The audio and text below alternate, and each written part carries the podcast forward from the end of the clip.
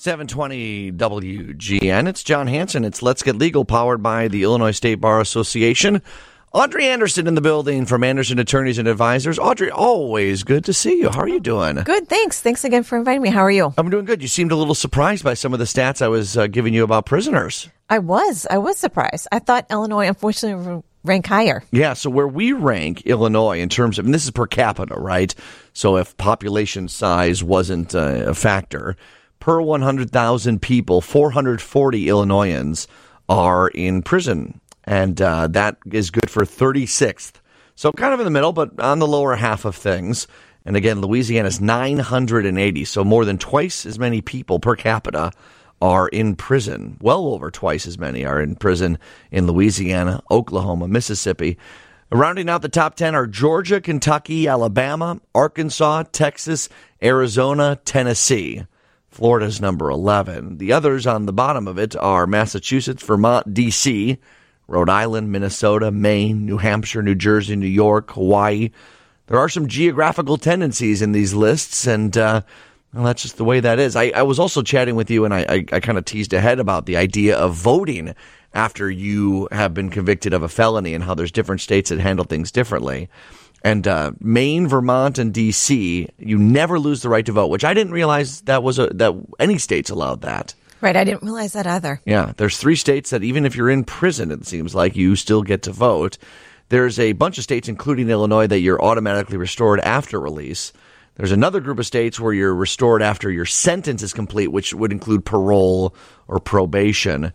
And then there's, I think I said 11 states that uh, you have to do some action after post sentencing waiting period. What are your thoughts on that? I don't mean to put you on the spot. I know that's a really hot topic, and you're kind of giving me the eyes like, why are you asking me this, well, you've spent, you've been on both sides, right? And I have. the right to vote is is you know is enshrined in our constitution. Right, it's inherent, and just because a person makes a mistake and they're convicted of a felony doesn't mean that one of their basic rights should be withdrawn. But I guess it could be a slippery slope because if you're a convicted felon, you can't possess weapons, and that's Second Amendment right to bear arms. So how do then you choose the right to vote versus obviously the right to have arms and weapons, but then the argument could obviously be made if you're a convicted felon, you shouldn't be in possession of weapons. It's a tough one. Mm-hmm. Yeah, and that's a great point that uh, no, you should never lose the, an enshrined constitutional right. Well, you do. You lose the Second Amendment right when you are a convicted felon. Interesting.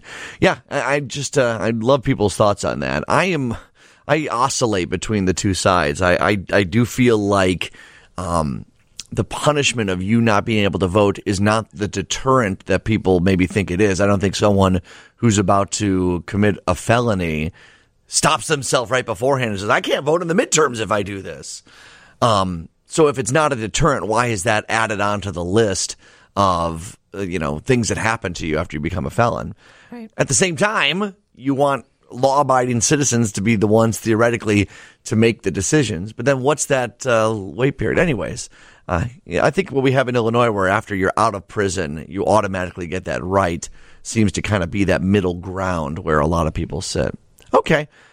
We'll veer into the topics we decided we were going to talk about. Audrey, sorry, I just went off on a little tangent. No, it's interesting. I've never had a client say, "Oh my gosh, I can't vote." That, really? You know? Have you? Right. No one's no, ever said no that. No one's ever said. I do wonder though, because if you still have a felony on your record, although I guess in Illinois, as soon as you're released, you're fine. But when we talk about these other states where there's action required, there's waiting periods, it kind of reminds me of when people have to come to you, not for voting here in Illinois, but for other things about the expungements that you deal with, because that's a lot of what you do, right? Right. We do a lot of expungements. So that would definitely make a difference in those states where you couldn't vote. Mm-hmm. Unless you did something. Is someone always ringing your uh, phone line for an expungement situation because they can't get a job they because of something they did when they were 18 or 19 years old? Yes, it happens quite a lot. Even people that were found not guilty, that could sometimes impair them. I had a, a, lady who just called the other day that was a problem. But yeah, definitely. I've had some people that are in their 50s and 60s and their company got bought out by another company mm-hmm. and they were going to lose their job because of something that happened when they were 19. But they had been working at this company for over 10 plus years and doing well. That's yeah. terrible. You could be at a company for 20 years. It's bought up by someone. That company has a different policy or what reviews all employees and their backgrounds to determine whether they'll keep them on or not.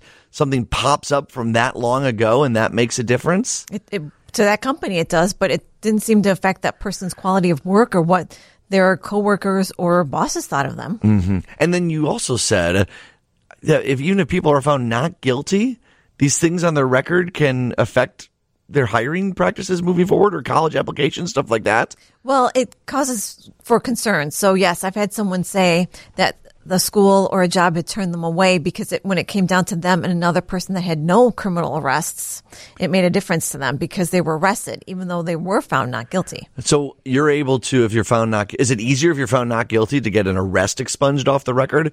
What's the process of that? Right. It is definitely a lot easier for judges to say, well, the jury's heard it or a judge has heard the evidence, so it should be expunged as opposed to if you pled guilty or you were found guilty of something. Okay. All right. AndersonAA.com is where you can go for more information about that. 630-877-5800. That's the number you want people calling as well, too. Yes. All right. That's just one facet of what you do. We've had plenty of conversations uh, about a variety of topics. The DCFS thing does come up again because it always is popping up in the news, and it has recently uh, in the governor's debates and, and, and how Governor Pritzker has or hasn't handled DCFS. And, um, you know, unfortunately, we I just Googled DCFS Illinois before the show today and saw multiple cases in which the Department of Children and Family Services uh, is under scrutiny because of being called to homes and um, having that on their record, or you know, they looked into this, and then later a, a child dies in that same home, and this is a really delicate thing, Audrey, because I think there's a lot of dedicated DCFS workers who are understaffed and underpaid, um, but we also have, rightfully so. Uh, a commitment to keep every child alive, right? And I feel like those two things often butt heads. Right, that's so true. And it seems as if it's probably happening more than what we hear because in reading the articles, I saw one like you did just a few days ago as well. And I think that one came to light about that little boy who was young, three or so. It's only because his foster parents brought it to everyone's attention. So think how many other cases are going under the radar. And it is difficult. I was just speaking with a, a DCFS caseworker who was acting as a supervisor because there was an opening and there had no one yet to fill it. So she was in that place and she was just wearing so many hats, mm-hmm. trying to go back and explain why DCFS had been inactive for nine months for a, a case. So you just feel terrible for them in the situation. They're so overworked, but what's the solution? Is it from the top like you hear in these debates? The director of DCFS being held in contempt, but yes, it's just a piece of paper. Nothing's really happening to him mm-hmm. because of his inaction or the consequences of these cases falling through the cracks. So structurally, is there a Department of Children and Family Services in every state? Is this a federal thing or is this determined individually by each state how it operates? Right. It's typically in each state that it operates and they have somewhat reciprocity. So if a a family has an investigation that goes out of state, DCFS tries to find their equivalent in another state mm-hmm. to follow up with them because we're not going to have a Chicagoland caseworker traveling to Minnesota to do an investigation. And it, I imagine, has a budget that's approved by the state legislatures and signed by the governor, right? Correct. Correct. So if there is a lack of funding, you could potentially point fingers at state legislative bodies and the governor, right? In terms of not pushing through more funding. Correct, but their funding is significant. It's over. It's it's significant. It's mm-hmm. tens of millions a year. That's a lot of money. But when you think of all the caseworkers and they're traveling, and you need support staff, then you have main offices that are in Springfield doing the processing of the paperwork, or just IT people to handle all the electronic of processing the paperwork and the orders and things like that, and the, or the investigative files. 773 texted in the fault of the failure of DCFS has to fall squarely on the governor. That's the 773's thoughts. Yours are also welcome too. The governor did release a statement after the story of this tragic story of this three year old. And in part, they said over, th- uh, he said over $350 million in new resources have been dedicated to revamping the hotline, hiring new staff, providing regular training, increasing pay, and modernizing technology to replace the department's antiquated systems which I think people can appreciate more money going at it, but it's not always a money issue, is it? I mean, you can you can pour resources into something, but they have to be targeted in the right ways. Right, absolutely. And so what's interesting is you can see how much caseworkers or any government employee makes. So they do make significant amount of money. They're making 80,000 plus a year if you're looking at it. Mm-hmm. So by some standards, that's a significant amount of money Right. for uh, the average median income for a family or an individual. Mm-hmm. So I, I don't know if it's because they fall in the cracks or because they shuffle caseworkers around because people leave. And so then they have to move them from one agency location to another to fill in. So things fall in the gaps or there's just too many. So they just can't keep track of everything that they're juggling all at one time. For sure. 312-981-7200. I'd love to have your thoughts on this. Uh, either you, uh, either if you blame maybe the governor or the administration, or maybe we'd love to hear from people that maybe even work in DCFS. We're happy to keep you anonymous here on the phone. I'd love to hear from a caseworker who's struggling and can tell us a little bit about what's going on on the inside. We'll continue our conversation with Audrey Anderson as well. Anderson Attorneys and Advisors, AndersonAA.com. Their phone number 630-877-5800. More after the news here on WGN. Um, we're chatting about DCFS, which is always a political football, right? I mean, I don't think there's been a single election where it hasn't been scrutinized uh, and whether the governor did should have done more or not, right? I mean, this has always been a hot topic. Definitely, it's always been a hot topic, and you wonder how much can one person, a governor, do right. to change everything. But then you think they're the governor; they should be able to do something, right? And they are the ones that ultimately have the authority to step in and change, perhaps the director of the DCFS, the budget, or call for more money funding through the legislature. I, I want to just make sure we understand exactly what it is that DCFS does or doesn't do. So as we, you know, choose who we want to blame or be upset with, that we are focusing our energies and solutions in the right place. Does that sound good, Audrey? Excellent idea. Okay. So DCFS is called often by a lot of people. Sometimes it's very legitimate calls. Sometimes it's a nosy neighbor who's upset by something. We've talked about that in the past. What happens first? DCFS during business hours will come to a home where they feel like or have been told something has happened, right? Right. So typically everyone has to call a hotline. It's the same number and it goes to the center. Mm-hmm. And then the center figures out where the call originated from or where the alleged abuse occurred. Mm-hmm. So then they have to farm that information out to the local DCFS office who then contacts whichever caseworker is on duty. And there's always someone on duty 24 7, 365. And there's many different offices around the state. They're all over the state. There are a lot up here north. There's not as many as you get to central and southern Illinois. Okay. So they get called. A caseworker who is on duty, there's always someone on duty, gets handed the case, the information, right? Right. So then they're supposed to go. So say there's a family in the emergency room and a six month old has a broken limb. DCFS is supposed to go to the hospital, the emergency room, then two in the morning, midnight. Because a doctor could have called, or, or right. someone in the hospital could have right. called, right? Typically, because doctors, the hospital staff, they're mandated reporters. So DCFS is required to go then to just make the initial determination if the child is safe once the, their little cast is put on to go back home with the parents. And they make their determination in the hospital. Right. They're supposed to make in the determination at the hospital and go and see and talk with the parents and talk with the doctors to see if the parent's explanation is reasonable, if it really was a baby just rolling over, falling off a couch, or a toddler tripping and falling, or if it was something more, a twisting motion by a parent that was angry, mm-hmm. that's abuse as opposed to an accident. This seems like a really hard determination to make.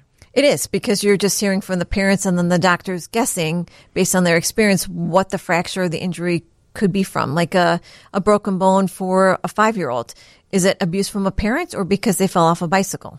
Hard to tell. And that five year old is maybe not going to give you the answer that answers it truthfully. Of course, you right. can't rely on a five year old to be to have the with for all to be able to do that in a truthful way. Maybe they're scared of answering right. the true true way. That's hard to determine. Let's say it's a visit at home. Someone calls and they they said they saw something or they heard something, and and they someone goes to the home. Are home visits twenty four hours a day? Home visits are also 24 hours a day. They may not go in the middle of the night if it's something that's not as serious. Mm-hmm. It could just be that they just go during regular business hours to knock on the door. But DCFS goes, perhaps the family may not be home. Mm-hmm. So the child's at school or daycare, or parents at work, who knows, or out just shopping. Mm-hmm. But yes, they're supposed to go to the home. If the child's at school and the parents are somewhere else, can DCFS go directly to the school and just talk to the kids without the parents there? Yes, that's usually the simplest. So especially for if they know that a child is school age, DCFS figures out where's the closest school and goes there directly first because they know that they can talk to the child without a parent's trying to interfere or coerce or prompt the child to, to talk. Do the parents have to be notified? No. Okay. They are never notified. Okay, not not ahead of time, or even if they were. You're telling me. Sorry, I just want to make sure I understand. If DCFS goes and talks to a child at a school about something that someone alleged happened or they got a tip or maybe from a teacher even, right? Teachers report this stuff, I assume. Right. And they talk to the child. They determine perhaps that they're going to let the child go back home and let it be. They never notify the parents that they ever talked to the kid Oh no, they can then they have to talk to the parents too. afterwards. Okay, Afterwards, okay, okay. Right. They don't have to notify, and they never notify beforehand. All right, so we have these prongs where uh, the visit could happen at the hospital, could happen at the school, it could happen at home. Then what does DCF do? They they they've talked to whatever parties they're able to talk to or want to talk to, and then they make a determination right then and there. What? That the child has been abused and or neglected, so should be removed from the home, taken from the parents, or for now, the child is safe and should go back home. Okay, and those are really the two black or white choices they have at that point. That's it. Those are the only two choices that the caseworker from DCFS has. If they want to then take the child from the home, do they go with the caseworker? Do they call local law enforcement to help with that? How does that work? Both. So sometimes the caseworker will just take the child from school themselves, or if it's from a home situation, depending on the facts or allegations, caseworkers could call law enforcement. And typically, when they do remove a child from a home where parents are there, the caseworkers will call law enforcement to help. which I can understand, right? I mean, that could be a potentially dangerous situation. We've talked about before. DCF workers have faced violence. Um, these are emotional situations. You would want support there from people who are trained in that area. Okay. If a child is taken from the home, what happens next? Then within 48 hours, business hours, excluding weekends and holidays, there's a hearing before the judge. And then it's now pretty much out of DCFS's control. Okay. And then it's up to the prosecutors and to argue that the child should remain out of the home. And And these are local prosecutors then from the state's Correct, attorney's from the offices? State's attorney's office okay. for the county, and then they go to hearing before the judge, explaining that what the caseworker did from DCFS was correct, and the child needs to stay out of the home, and then eventually go to trial on the allegations, and then provide services through independent agencies for the family. Okay, so this then goes into the court's hands. It goes before a judge or a, a jury, a judge, I A imagine. A judge, just a judge. There's Okay. no juries. And we don't have a lot of information about what happens in these rooms. Right, they're sealed. So unless you're a direct party, then people really don't know about it. Okay, so a child's been removed from the home. The prosecutor takes over the case. They argue before the judge this child should not be in the home. A judge then makes that determination. Are there chances? I mean, I guess there are, where the judge says no, the child should go back with their parents. Yes, I've seen that, and it happens. Yes. The child goes back with the parent. And again, there's also the flip side, which we'll get to, that there's overreach sometimes, a lot of times, and the child should absolutely go back with the parents. I'm not saying that every, I'm not trying to paint with a broad brush, just trying to really understand this. So then if a child goes back to the home, can DCF visit again if they get another complaint? Is the case over? What happens then? Right. So typically, if the child gets returned to the home, then the case in front of the judge is pretty much done. It's done. So there are circumstances, it's horrific to talk about, but there are circumstances where a child then something worse happens, right? And we lose kids. And people then immediately point the, fig- the finger at DCFS. But if it has taken the route that we've just described, where DCF did the job of taking the child out, goes before a judge, a judge returns the child to the pa- to the parents, something horrific happens. In that insane scenario, people do blame DCFS sometimes, but in that scenario I just laid out, was there anything else DCFS could have done? No, no, not really. Yeah. No, and I think people maybe blame DCFS because they think DCFS could have done more, or DCFS, they're the ones with the direct knowledge, so they should have presented more evidence to a judge, perhaps. But I guess the DCFS is significant in that they get to place the child. So if they place the child with a traditional foster family, being people that have no connection to this child at all, or a relative or family member or friend of the family, that's up to DCS's, DCFS's discretion. The judge does not order where the child should be placed. Okay, so th- th- then we're unwinding. So in the scenario where a judge determines where the child goes, I think we can all agree that in most cases DCFS did their job, and, and it's a horrible situation. But what you're saying is, if the judge agrees with the prosecutor, and then DCFS, then they work through subcontracted entities to figure out what is to do, what we're going to do with this kid. Right. And through subcontracted agencies to provide like counseling services, anger management, domestic violence, substance abuse, things like that.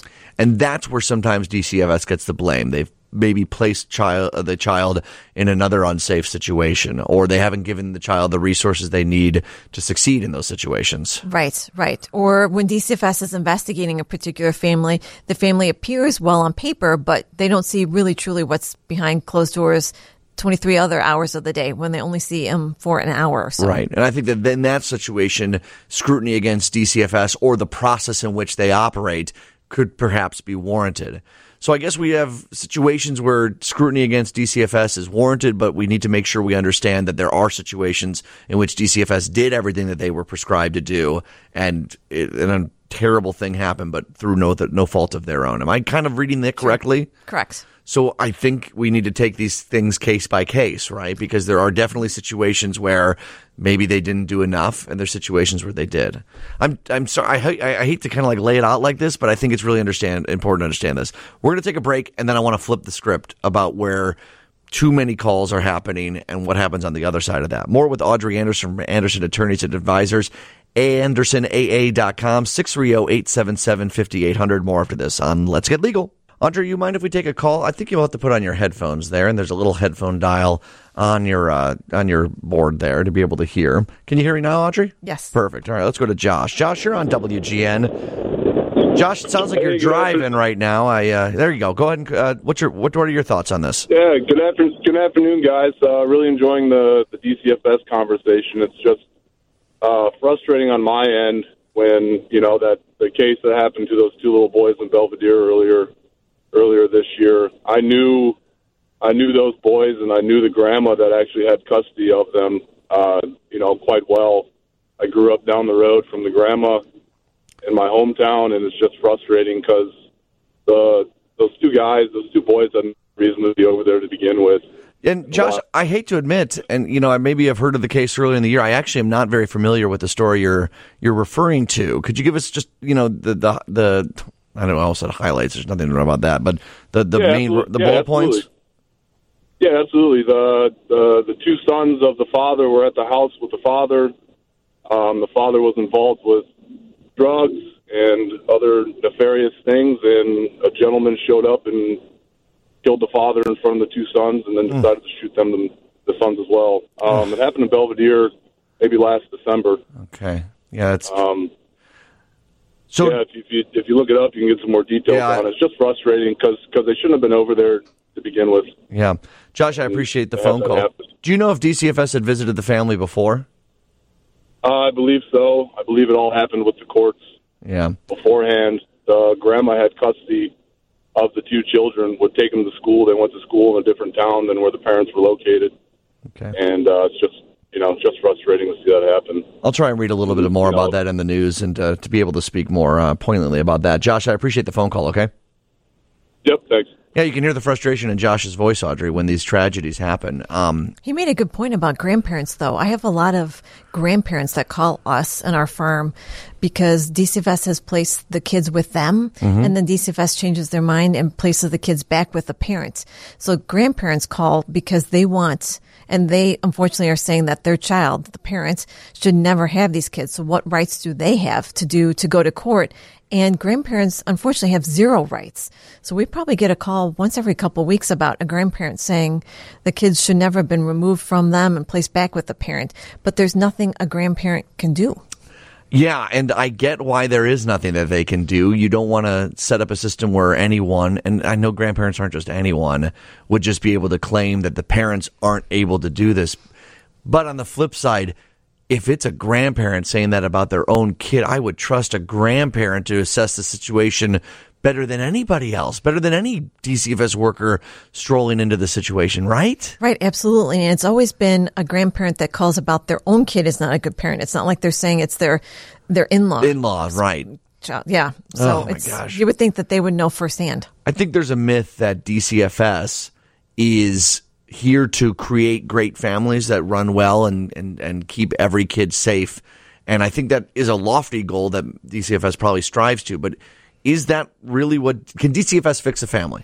No, unfortunately, they can't because if DCFS decides to leave a child with a family, they can offer the family services, but it's completely voluntary.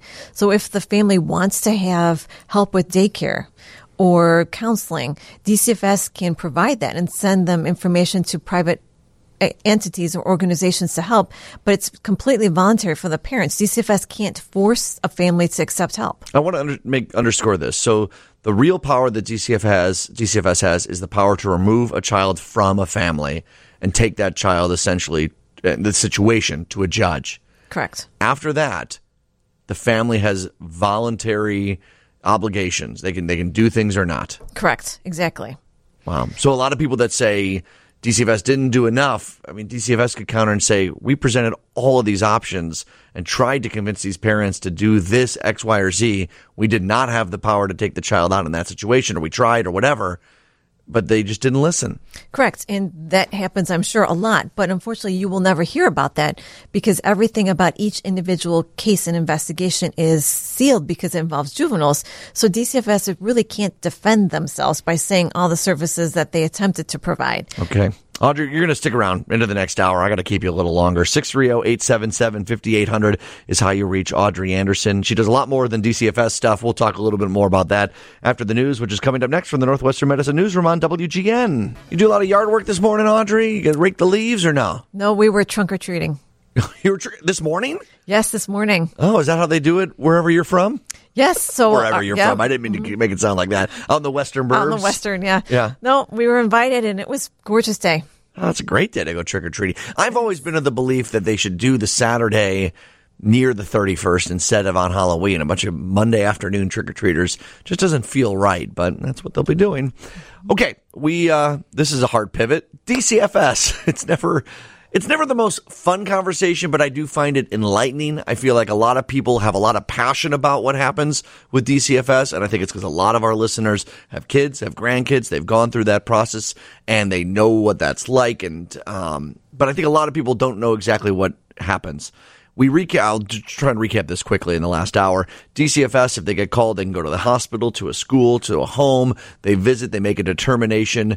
And is it? I imagine they only have a. And how long can they stay there to do an interview or an assessment of how long they can determine if a kid's going to be taken out or not? They can stay there as long as they need to. Okay, so they stay there. They they are able to interview, chat with whoever they want to chat with. If they make the determination the kid needs to leave, there is a hearing that happens with a judge. What's that hearing called? It's called the shelter care. Okay, and what is that hearing like?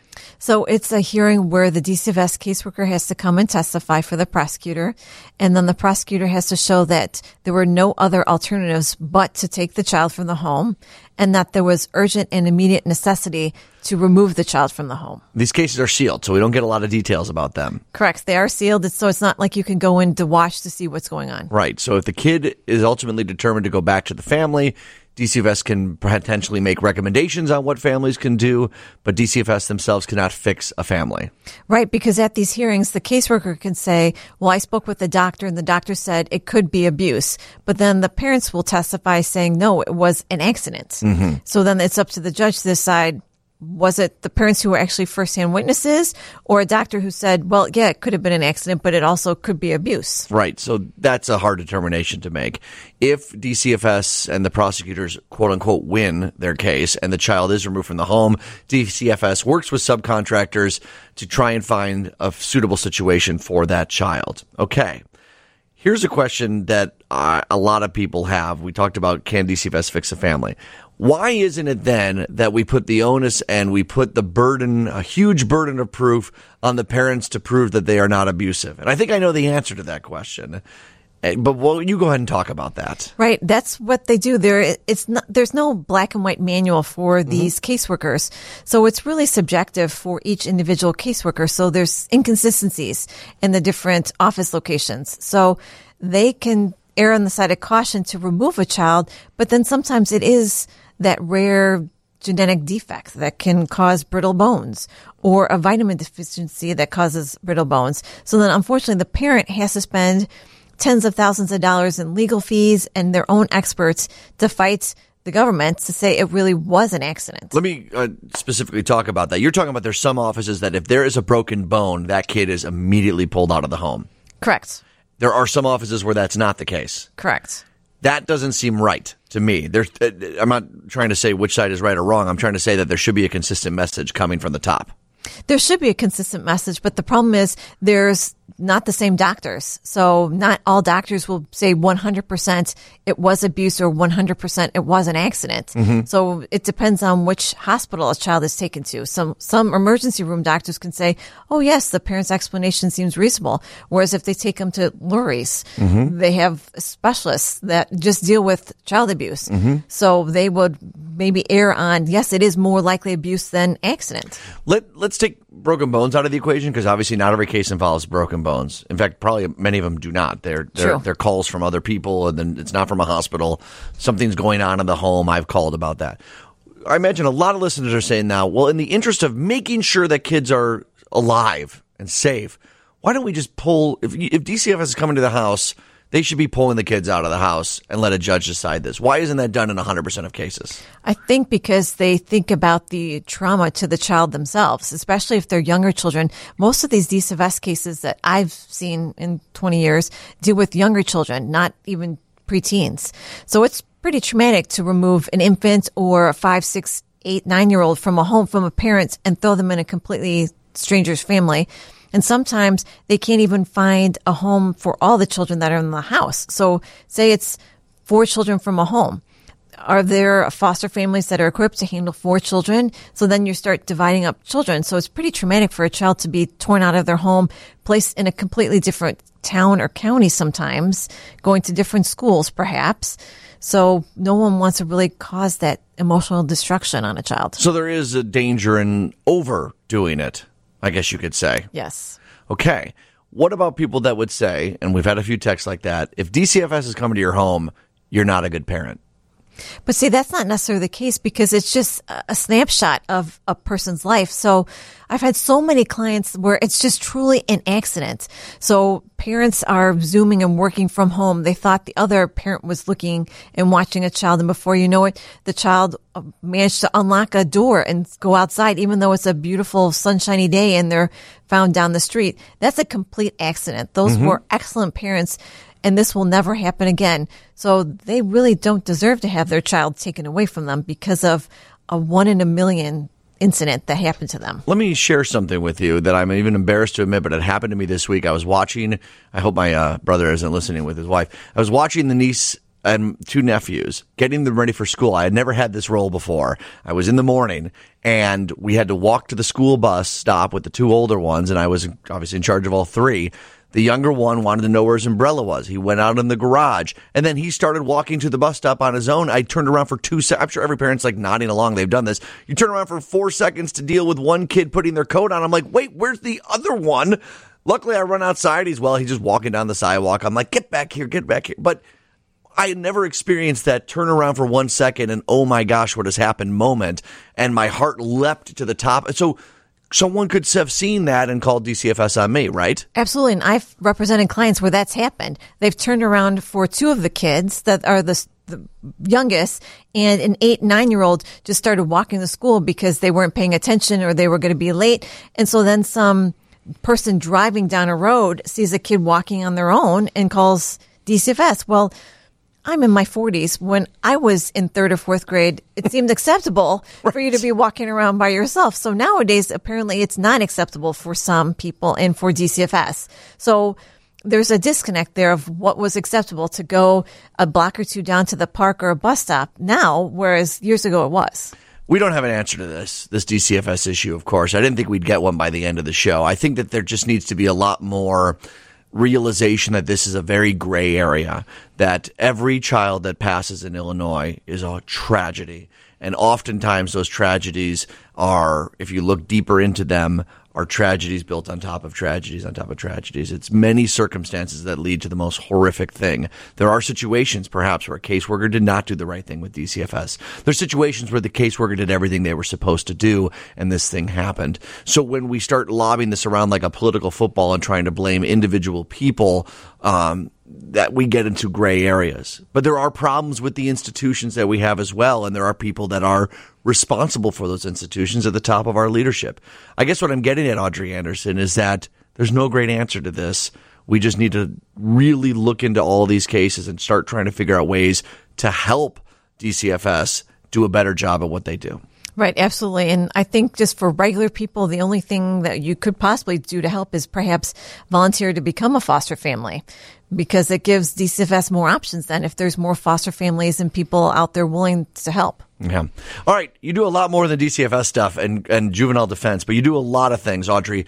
Tell us a little bit about your firm, what you do, why people should call you. The elevator pitch, as we say. Right. So we do criminal defense, everything from traffic to murder for juveniles and adults, in addition to DCFS abuse neglect cases. And you do expungements off records. We do expungements, or even if you're being investigated for a crime, to call law enforcement, or if your child's being investigated for a crime. Yes. So we handle all of that. And you don't like to talk about yourself too much, but you were a former, you worked in the prosecutor's office in DuPage County. Now you're on the defense side. I think that arms you with a lot of uh, tools in your tool chest to be able to uh, help clients out. I think so too. It gives me a very unique perspective. Yeah, for sure. 630-877-5800 is how people can reach you, right? Right. We've had so many conversations, Audrey. I know we're going to have more, but I just want to really make sure people understand and get this number down. 630-877-5800. You can put Audrey Anderson in your phone if you want. If you don't need to call today, that's fine. Have that number in your phone because Audrey, as we've talked about in the past, time matters when it comes to a defense. It definitely does matter. So if you are what areas do you serve primarily, or and uh, if not, you could probably refer people to other people, right? Right. So typically, we're in the DuPage, Cook, Collier counties. Okay. 630-877-5800. Audrey Anderson. Put that number in your phone. AndersonAA.com. Audrey, thanks for giving us some extra time today. Oh, it's my pleasure. Thanks for having me.